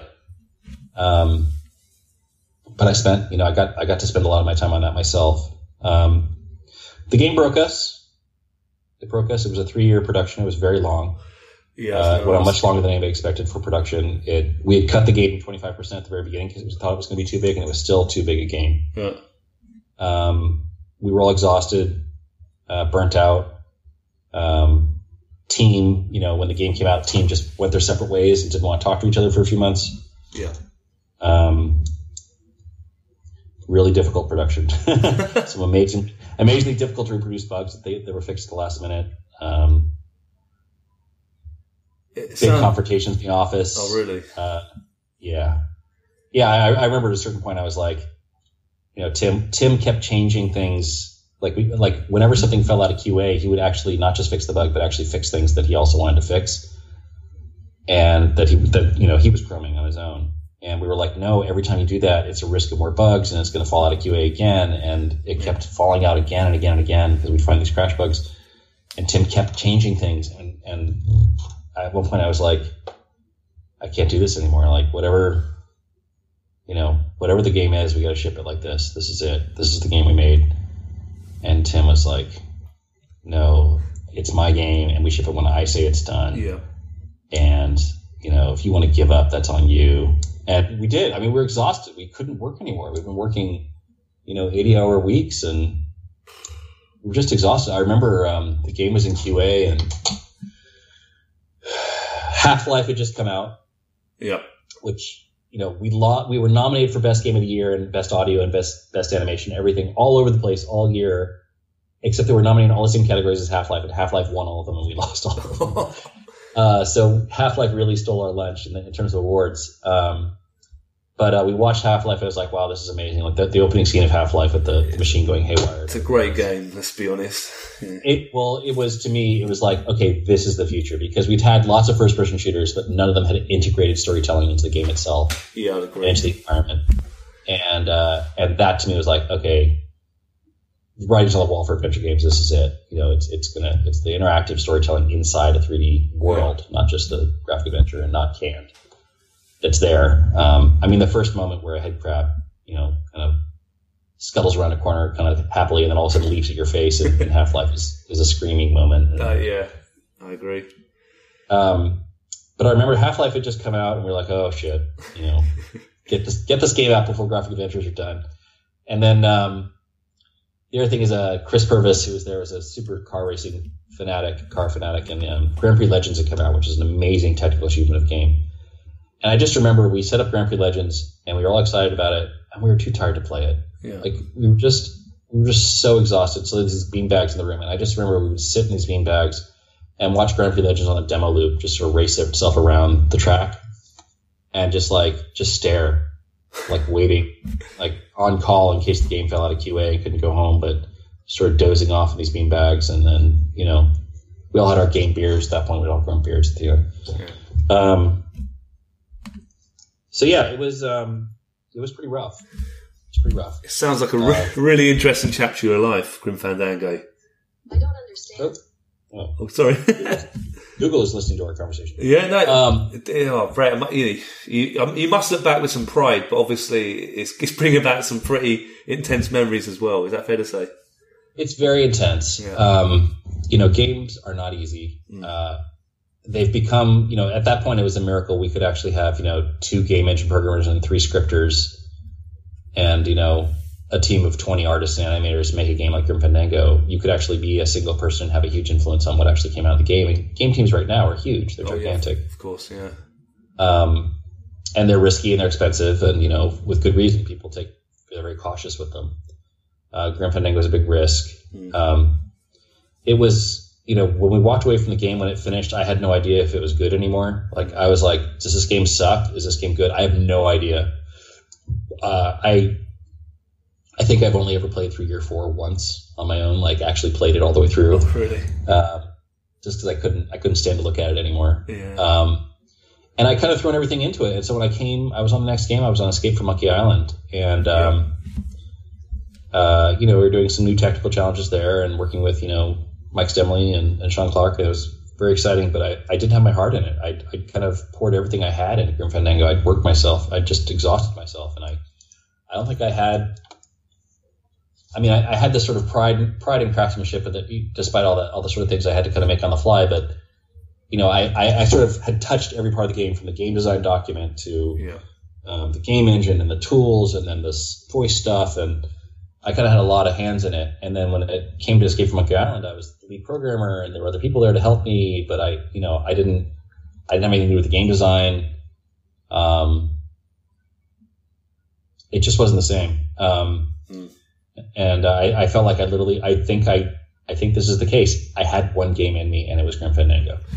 I mean, Um, there are worse games to make than Grim Fandango. It is a brilliant game. I, I'm a huge fan, and this you should be you should be proud, Bret. Yeah, well, I mean, I am, and, and, and it was it was tremendous for me. I was at E3 when they announced. Uh, I was working at Sony at PlayStation, obviously, uh, when they announced they were doing Grim Fandango remastered on, Yeah, on yeah, PS4, and um, I was there at the. You know, I've been to many many E3 press conferences with PlayStation by that point, and I was sitting in you know top of the nosebleed seats in the auditorium. Mm. And when they, you know, they've been doing game after game after game, and when they announced that game and they started playing the music, and the Peter Chan concept art up on the game, the Black Hole concept art, the place erupted, Yeah. like blew the roof off the place, and I was like, wow, people actually. I mean, I knew I knew it had won awards, but I thought this is a game that's going to get forgotten. Mm. The, you know, it wasn't that a ton of people played Grim Fandango, but it influenced those who played it, and a lot of them were in the game industry later, or Yeah. people in the game industry played it one way or the other, and so it was this amazing reaction in that in that auditorium, and I was very excited about that. So uh, it was great to go back and sort of, you know, a lot of same stories I'm telling you. I had to go back and tell, but more to a more technical audience, Double Fine is they're like, well, how does what the hell is the engine doing here? Like, do you still have the art for this? And I managed to walk away with you know CDs full of discs, full of source code, which they were they were delighted to have, even though I kind of recreated the engine. But um, and it was you know a lot of walking down memory lane, but it took it took me you know probably probably ten years to to be able to remember fondly the, the good parts of the challenge and not and, and not just think of oh my god that was the point in time when I you know my health and my sanity and you know were at risk um, and crunch you know and, and having so much sympathy for people in crunch in the game industry because that was a, a game where we did like an entire year in crunch yeah. um, so yeah I, I'm I'm proud of it but it's um it definitely felt like something I couldn't repeat Yeah. uh, and and you know when I went to PlayStation was kind of the, more at the platform level, hub of the industry kind of stuff. I was faced with like, well, what you know after this, I want to work at a game studio. And I was like, oh god, I never want to be on a game like that again ever if I could help it. And the game industry, you know, is notorious for not having good engineering practices, and then you have to crunch a lot. Yeah. Um, so uh, so uh, yeah, I never I never made another game. I mean, I contributed to other games. I, I have programming credits on other games that I helped out on while I was there. Uh, when I was at PlayStation, I have credits from helping people, you know, sort of Sure. uh, the PlayStation side as the game as they're working on the games. But yeah, it was it was um, my credits are basically as a tester on a bunch of other adventure games, and then you know lead programmer and assistant designer on Graham, and that was it. Um, so yeah, it was a, it was a. I mean, I know every there's a lot of passionate creation and game stories out there, but it was a true passion project for everybody on it. It was um, it was a monster. It was a, a monster that consumed us, but that we threw everything we had into. Um, I think we, we all broke ourselves on it. So I really appreciate your honesty, Bret. Um, yeah, You you went to Sony, obviously. You, you you were there for a while. Did you did you enjoy working at Sony? How different was it compared to Lucas Lucas Arts? so I was at Sony for 16 years. Wow. So, Quite a long That's time. Yeah, I was I was at LucasArts for I think five years, Yeah. uh, and and and uh, Sony for 16. So it took me a while to to think of myself as the Sony person, not the LucasArts person at Yeah. Sony. Um, I went over there to work in their R&D group um, for PlayStation 2. Uh, I was very interested in PlayStation 2 because I was a Linux fan from back in college, and um, more 3D, more math, uh, which is sort of my background from college as well. Um, so I was very excited. I worked in the R&D group there rapidly ran imp- imposter syndrome right away there. Incredibly brilliant people. Um, but it was a time, point in time where Phil Harrison would be like every other week. Phil Harrison would, you know, they had the R&D group in PlayStation had like a hand scanner for all the high tech stuff, and they're like, oh, you, you have, they have we, we we're so high tech we don't have cards that you swipe. We have a hand scanner. It Wow. like, ooh. uh, but it was all kind of for show to like like the, the top secret R&D labs. Yeah. Um, but imposter syndrome took off right there. I, I had the um, I had the first, as far as I know, first PlayStation 2 development kit shipped to North America. Wow. Um, arrived the same day I started, and they put it on my desk like, okay, the new guy will set that up and get it going. Um, and it, you know, when I say first development kit, I mean like it's literally like a bunch of hand soldered boards, like in a bread a bread case, like flexing and like bar- you know vibrating and like you know Yeah, yeah. barely held together. And uh, the first thing I was supposed to do on it was update the firmware, and I somehow bricked it. I completely bricked it. oh no. And so, like, on the very first day I was there, I, I had the imposter syndrome where I was like, oh my God. And, I, and, and the, fir- the first impression I left with everybody was that I screwed up a, a dev kit, the one dev kit. Um, I think there was two. I Yeah, one yeah. of the two. There was one functional one, but they had to send it back to Japan. Um, and I was working with these brilliant people, Stuart Sargaison and, and Rick Marks, who went on to do EyeToy and all of PlayStation VR stuff. Um, and uh, and Attila Vass and, and Gabor Nagy, like these brilliant, brilliant, you know, Hungarian odd couple that made all this crazy stuff.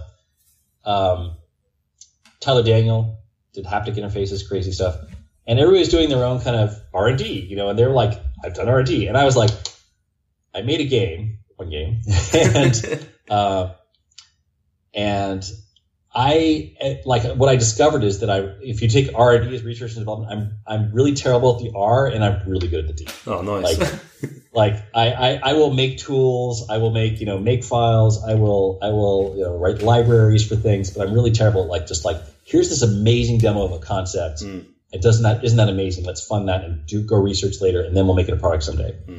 Um, and so Phil Harrison was the uh, was the head of VP of Tech at, at PlayStation, I think, at that point. And um, you know, every other day he would have somebody from Newsweek or Time, you know, some reporter coming in with him, and he would sort of, here's the R and D group, and and um, he'd be going down like you know, Craig Reynolds is next to me, like showing this flocking algorithm that's all amazing. And he'd be going down like one by one, demoing them, and then he'd come to me. He's like, "And what you're what are you working on?" I, what I was working on was um, cartoon rendering, like non-photorealistic rendering yeah. uh, Disney movie Tarzan had come out, and I thought, okay, we can do that in games. Like, we should be able to do like painted looking backgrounds that are fully 3D.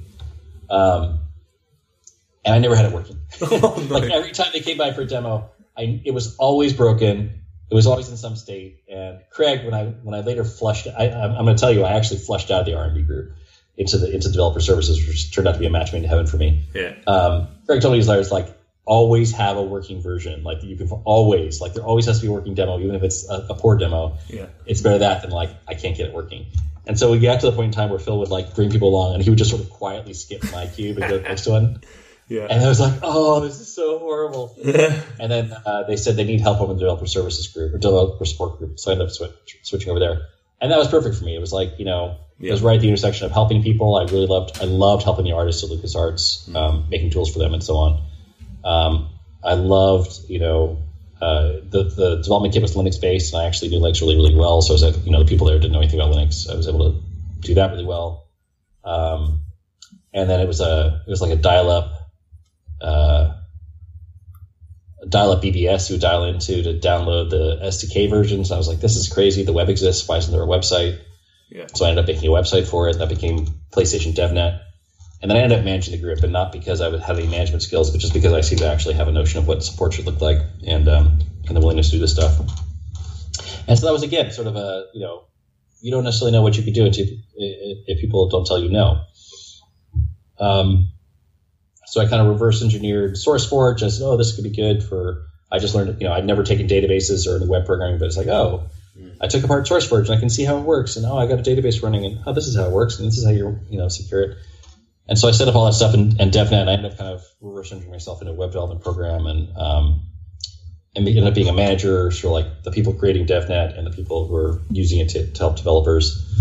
At one point, I ran a strategy group, which was also working on things like you know like PlayStation VR or the or the um, the uh, Move controller and things like that. Oh, nice. Uh, but I, I I was responsible for that. At a certain point, um, I was managing the group, and PlayStation Three delivering PlayStation Three was really hard, really bad. Um, I always warn people. I said, you know, PlayStation Two, we got a lot, we got away with a lot because we were first to market and had this huge install base, but people didn't seem very happy. And I said, you know, the moment that we don't have the leading install base, people are going to drop us like a hot rocket. Like, oh no, they love PlayStation. And PS3 came out. I was like, it was really hard to develop for, and Xbox Yeah. was way easier. And people were like, like, sorry, we're not going to it. Like, it got to the point where like we had one, one developer tell us that they're they, they had a, an engineer who was going to quit rather than work on PS3 because it was so hard Wow. and so and the tools were so crappy. so the lead up to PlayStation 3 launch was really, really hard. And um, at that point, I ended up um, um, sort of starting this advisory panel process. Hmm. Because fundamentally, we were, you know, all the engineers would be, we'd be, the support engineers would be talking to Japan saying, you know, we really need to fix this. People are really struggling with it. And Japan didn't seem to care, and they were all working on the Blu ray stuff. And like, look, you can't make games on this thing. It's, it's- it needs to be a game, game console before a Blu ray player. Yeah. yeah. Um, and so they're having a really hard time. We're like, okay, maybe they, they won't listen to us. Maybe they'll listen to developers firsthand. So we need firsthand information from developers. And uh, we ended up convening our first advisory panel um, early in December, the uh, the month the PlayStation 3 shipped. Right up, right after that, um, we brought in for the technical leads from all the sort of launch games. Uh, so some were from EA and some from Activision and Ubisoft and some from you know smaller studios and uh, we put them all in one room at the Ritz Carlton Half Moon Bay, which is a beautiful kind of seaside thing with this you know gorgeous crashing waves on the rocks, and Yeah. roller golf courses and stuff. We had this huge breakfast spread out, and um, they all kind of rolled to the room and kind of all started relaxing. And uh, so we started the meeting, and they said uh, one of the one of the guys from Colin from EA said, uh, "So is this your way of apologizing, then?" and uh, and he was absolutely right. Um, but we had we did an advisory panel process where we didn't try and tell them what to think. We just said, um, you know, we gave them the, the prompt. The prompt was, um, "What's been your experience developing on PlayStation 3 to date, and what do you think would make you more successful doing that going forward?" And we did a really free ruling kind of advisory panel session, and we had invited some people from Japan, and they came there and they sat quietly. They were astonished at what they heard. We had all these, all these great quotes from the developers. At the end of the day, we asked them, you know, what's the top ten things you would fix, and they would all they collaboratively kind of you know sort everything out and said, okay, yeah, that, if you fix that, that's our top ten wish list. Yeah. Took it all to Japan, and there's a whole story there about you know Kaz Hirai retiring and sorry, Kaz Hirai taking over as Ken Kutaragi was retiring and all that kind of stuff. There was a whole story there, but kind of turned it around. Like we brought developer feedback into the PlayStation SDK and tooling process. Um, and after that, they were like, your developers will actually talk to you and in front of each other, which it turns out Japanese developers don't do. Yeah. yeah. Um, Japanese developers, there's a uh, there's a cultural stigma against saying, you know, I can't I can't make this work, or you haven't given me the tools, and I, you know, it's it's a poor craftsman who blames his tools kind of thing. Well, fair, well, Um, that's one, Bret. You know, he stood up. Yeah. Um, and also, when they had a developer conference in Japan, like their developers would only sit together in the tables and they would never talk to each other. Nobody would ask a question. Right. Whereas in the U.S., it's like they would happily, you know, Yeah. swap swap stories. People move between companies, and in Japan, people don't, don't move between companies. So they were astonished at the level of feedback we're getting from developers in the U.S. And so we started running this advisory panel on regular process. Like, let's do one focused on sound. Let's do one focused on QA. Let's do one focused on you know all these different things. And so we started this advisory panel process, which I think is, is my, my biggest lasting impact to PlayStation is probably that. And by the time PS4 rolled around, we were super tight with developers. We were doing exactly the right things with them. Um, much better relationships. Uh, but yeah, I, I like Sony. Um, Sony had its own problems. Um, you know, it's a Sony is a giant name, but PlayStation was a tiny company. Um, it uh, it meant that everyone worked really really hard, did more than one job. Um, but it also meant that if you wanted to make a change, there were only like two or three people you had to convince. Mm. Um, and it was a culture where it was better to, to ask forgiveness than permission, um, which I did quite a lot when I set up the developer website, things like that. I just, nobody told me to do it. I just did it. Good. Good. And then, you know, uh, we had different, different developer service groups in Europe and the US, and like one was in London, one was in Foster City. We're all speaking English and all our materials are English. Why are we doing that? so like getting together with somebody from there and figuring out how to collaborate across the ocean and, you know, get DevNet going. DevNet I was very proud of. DevNet was, I think to this date, still has features that are not easily available in the SaaS market if you're looking to set up a platform like that. I've, I've had people leave and then come to me and say, how can I do that now? What product does that? I'm like, oh, I don't know. um, but we did a bunch of stuff there to like, you know, you want Kojima, Kojima's crew at Konami needs to be able to be able to talk about Metal Gear with us without the people in Konami Tokyo who are working on Dance Dance Revolution. They're not allowed to see each other's questions. Wow.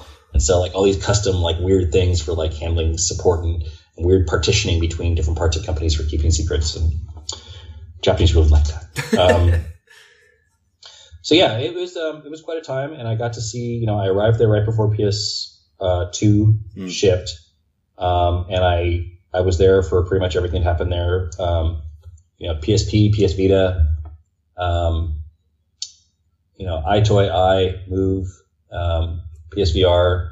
Uh, you know, I, I kind of went through all those launches, and uh, at a certain point, those started to feel a little bit repetitive. Yeah, um, yeah, yeah. Like, okay, there will be another amazing leap in tech, and we are going to, you know, bust our asses to get it off the ground and shipped on time, and there will be some rough games at launch and so on and all that kind of stuff. And I, I got kind of tired of it, but um, it was a good career. Um, nobody really stopped me. Again, it's it's astonishing what you can do when nobody stops you. And I had a my boss there, Jay Patton, was very forgiving of me. He was he was happy to have me try things out and, and see what worked. Um, I had to kind of figure out management on the fly, which was really rough for me. It's very difficult for engineers to learn how to manage other people. It took me probably probably wasn't until the last five years I was there that I was a competent manager Yeah. um, and uh, and not and not just a frustrated engineer. Um, I, I, I was given room when we were having we ran into real problems as we were scaling up operations on DevNet and the code base was getting cra- crappy. Um, I was given a lot of room to kind of reset, and so along with our, our companion team in London, we actually you know went through the agile transformation, learning Scrum, and you know retraining everybody and starting to change the way we worked and be more collaborative and pairing and iterative and agile, all the, all the different things that you develop now. So I was able to do that kind of, rel- you know, I had a lot of room at PlayStation to do that. I really appreciate that. Stuff. Yeah. Uh, but there was a lot of difficulty that PlayStation was, um, where Microsoft was a global company, PlayStation was an international company. Oh yeah. What I mean by yeah. that is that like Microsoft had like a central office and like central people and like these sort of it was like a hub and there were spokes in the different territories. PlayStation was like these different sort of fiefdoms loosely under one kingdom and they would sort of like who's dominant and like okay you had the same people doing the same job in three different territories and so like you know developers would try and ship a game and it was like shipping to three different companies to go to different territories and there's a lot of sort of um, difficulty getting things into PlayStation because you had to kind of pull the other regions with you or t- pull and tuck on them. Um, but there's also kind of fit with the Japanese notion of consensus and that like no one person's in charge and like Yeah. everybody kind of shares responsibility. Um, so there are all kinds of weird cultural things there. I went to Japan quite a lot. Um, and just sort of took me years to kind of get down some of the like, okay, how do you talk to Japanese people in a way that they'll not rebel? Um, things like, you know, don't force somebody to make a decision in a meeting in front of you right? Or um, don't, you know, if you ask a provocative or difficult question, don't be the first person to break the silence afterwards. Like, there's little things that you just learn about communicating in Japanese up, business yeah. that I had. It took me years to kind of get get right, and once you do, you get very close ties. Mm. Um, and I miss all those people. I mean, I miss. There's a whole series of colleagues who I would see when I went to Japan who I don't I don't see now. Um, but it was uh, it was it, it was a grind in and of itself in, in some ways. Um, I mean, I worked crazy hours because I had to kind of with support. We had like things happening where we had support interaction with somebody in the U.S., which would require us to talk to Japan, and we're trying to get an answer back to them the next day. And if we don't talk to Japan that night, then they won't get an answer the next day. So we got to stay up late and meet with people from Japan and, and so on. So there was a lot of late hours, and um, as much as it was good for my career, I think I I took a big hit on my family time Right. um, right. which I, I can't get back. I mean, with LucasArts, I wasn't married, but with PlayStation, I was married, and then I had kids, and I think I, I spent a lot of time away in some really formative years there that I regret. Um, maybe giving them too much of myself, but um, but it was I had a lot of pride in what we did. Yeah. Um, you know, at a certain point, it became sort of almost who am I? Well, I'm the guy who works at PlayStation. Um, and uh, when I broke from that, it was very difficult to kind of figure out, like, well, okay, well, who am I? you know, especially when I, when I left the games industry, it's like, okay, so if it's not putting my heart into this game and breaking myself on that, or putting my heart into these platforms and breaking Yeah. myself on that, like, what do I do? Who am I? Um, so yeah, that was actually a good break to make eventually. Oh. Sorry, I've been just rambling. Uh, No, this is not much of a nervy. Really, Bret, it's excellent. I mean, I really appreciate honest answers. Um, are we up? We up to really quickly. Really, let's do a quick few questions. I know you've, you've been talking for Sure. a while time. What are you up to these days? Then you're not in the games industry. What's your What's your role these days?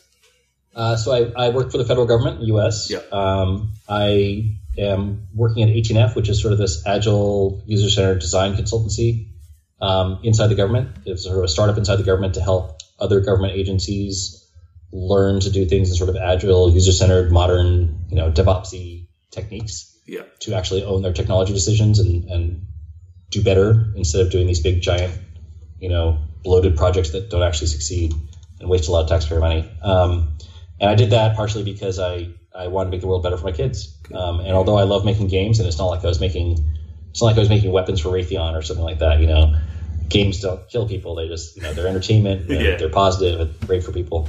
But fundamentally, I wanted to you know I wasn't sure that anything I made would be remembered like Grim Fandango or remastered like it would just be lost to history at some point. Every game kind of feels like an artifact of its time. And I wanted to make the, game, the world better for my kids. And I saw climate change as an issue. I saw politics as an issue, and, and um, justice, and so on. So eventually, I, I looked around for things to do, and I ended up working with the government. Um, I lead a team called uh, working on a product called Cloud.gov. And what Cloud.gov is is it um, it's a platform for. I, I realized once I started working, I was like, oh, I've always been a platform person. Like Fandango was a platform, and DevNet Yeah. was a platform, like or PlayStation was a platform. Uh, it's a platform for federal agencies in the U.S. Uh, to deliver services to the public um, rapidly, securely, iteratively, um, while complying with you know seven thousand pages of compliance language. um, the things that make it really difficult for people to ship projects in the government, and then make it really difficult to make them actually work and work the way people need them to. So it's a it's a platform that basically kind of subsumes as much of that as possible in the platform itself, so that a small team can actually ship a product and like iteratively keep improving it um, rapidly with the public. And I guess now that I think about it, that's kind of what Grim was about too, is rapid iteration inside the game. Um, but yeah, so that's uh, been very fulfilling. Uh, it's a I'm on a uh, a term limited appointment, which basically means that I I work there for two years, and then I have a chance to to work there for another two years, and then I have to leave. So I'm in that second two year term right now. Um, yeah, the, the two year two year term is so that like there's a point in time where like the government decides they want to keep you, and you decide you want to keep working there, and then Sure. so I'm in the second second there. I'll be here for another I don't know year and a quarter. But again, they're sort of you know inventing on as needed here. So it's like okay, you know, nobody's ever done this in the government in this way, and so we have to figure out a way to you know handle compliance or whatever. And Yeah. it's it's less flashy and it's hard to explain what I do than to say I work on PlayStation, which everybody understands what it is Yeah, of course. or I made this game and it's a box I can hold up. Like, but um, the intangibles here is that you know, saving billions of dollars that can go into actual Other- programs that help people where it other- was going to waste. You know, Yeah. kind of a big deal. Not Bret, brilliant. That's, that sounds really interesting stuff. Really hon- honestly mean that. Um, are you a gamer outside? You know, I know you're not in the games industry now, but do you, do you have any personal favourite games? Have you got a top three games of all time as, as a fan? Um, I am a gamer. I don't play nearly as much as other people do, um, especially since I had kids. Although my kids are now getting old enough that I can play with them quite Yeah. a bit more. Um, uh, I would say that from the time I, I went to PlayStation when I stopped playing really regularly, and I got to the point where I play like three or four or five really big games each year, and beyond that, I just didn't have time um, to really delve into them much. Um, let's see, favorite games of all time. Um, I still remember intimately the experience of playing the original XCOM. Mm-mm. Oh yeah, yeah. Um, that game was huge for me. It was just such a brilliant game, and and and also I remember the huge biting disappointment of XCOM 2. Like they changed the textures and it's the same game. um, that was a brilliant game. Uh, I love the I love the modern remaster and re, or sorry reboot of XCOM. Yeah. It's been done recently in the last few years. Brilliant, brilliant game. Um, I think my favorite recently has been Horizon Zero Dawn, Right, which yeah. I think is just. I did. I when I first saw the trailer to E3, I'm like, yeah, I can't imagine myself playing that game. And then it's I I could not get enough of that game. It's so so so good. Even the the smallest side mission feels, you know, handcrafted and beautiful and and interesting. Um, I I one of the, one of the few games I've gotten the platinum trophy on because I just got everything in it and you know Oh, well couldn't stop playing. And Frozen Wilds I, I consumed in like a few days. Um, I usually end up playing like you know because I, I play so few games I kind of end up pick, picking like the really what's the what's the biggest coolest thing I can do you know with, with my precious game time this year. Um, I love the Uncharted games. I played Yeah. Uncharted Four. I thought was absolutely brilliant. Um, uh, as well as the recent one. Um, those were all quite good. Uh, other favorite games. Well, that's a pretty good know. list. That is a maybe, pretty good list. Maybe I mean just for something different than all those, the original SSX. Oh, okay. I quite love that game. Yeah. Uh, Yeah, I don't know why. Just something about that game. Oh, good answers. I have to say, very good answers. Look, Bret, we, we finish off all our interviews with a final question. It's a bit bit bit funny, but if you could share a few drinks with a video game character, who would you choose and why? Video game character. Yeah. Would you like to any any characters from Grim, Grim Fandango, for example? Uh, for example. Uh, yeah, I mean, I'd love to. Be, I'd love to hang out with Manny. I think Manny Yeah. would be a lot of fun to talk to. Um, but I, that's a character in my own game, so I can't. I can't pick Manny. Let's see, Yeah. character. Um, drinks with a character. I think Nathan Drake. Ah, yeah, yeah. I think Nathan Drake would be a, a terrific character to have drinks with. He'd have all kinds of stories. He'd probably, you know, have, get into a bar fight by the end of the conversation. Good answer. character. That's a great answer. Can't can't complain about that one at all. Um, Yeah. Look, Bret, I really appreciate your time. It's been really, really interesting. I like your real honesty and the stories behind Grim Fandango and PlayStation were really, really fascinating. Um, I'm really, really sure our listeners are going to love this. So thank you so much for your time. Sure thing, and uh, thanks for inviting me. I appreciate. You know, I don't I don't get to walk down memory lane all that often, so thanks for the opportunity. It's uh, it's great. I'm I'm, I'm happy if uh, what I did in my in my um, misguided youth has, has made a difference on anyone. I, I love that people still love that game. So thank you very much for uh, for for making me feel that. That you- you're, you're a legend. You're a proper, you know, some of the games you worked on, part of my youth actually. So um, I'll leave you to it. I know you're a busy man. So really good luck with your future projects. Uh, maybe one day we'll see you back in the games industry, but we'll, we'll see how it goes, eh? We'll see. Yeah, I'll see what happens in this term as up in the government. All right, Bret, you take care. I'll speak to you soon one day, hopefully. See you later. All right. Thanks a lot, Adrian. Bye. Thanks for listening to today's podcast. We really hope you enjoyed it. If you want to get in touch regarding this week's episode or anything else, you can tweet us at Arcade Attack UK, at Keith Barlow82, and at arcade underscore Adriano. We're also on Facebook at facebook.com slash arcade attack UK. Please check out our website at arcadeattack.co.uk for lots of retro gaming goodness, interviews, reviews, features, top 10s, etc. And you can also find all our previous podcasts there. Our podcasts are available to stream from the website and are available to download for free from Stitcher, Podbean, and iTunes, where you can also leave us a review and a rating, which we would really, really appreciate. So, until next time, take care, and we'll speak to you soon.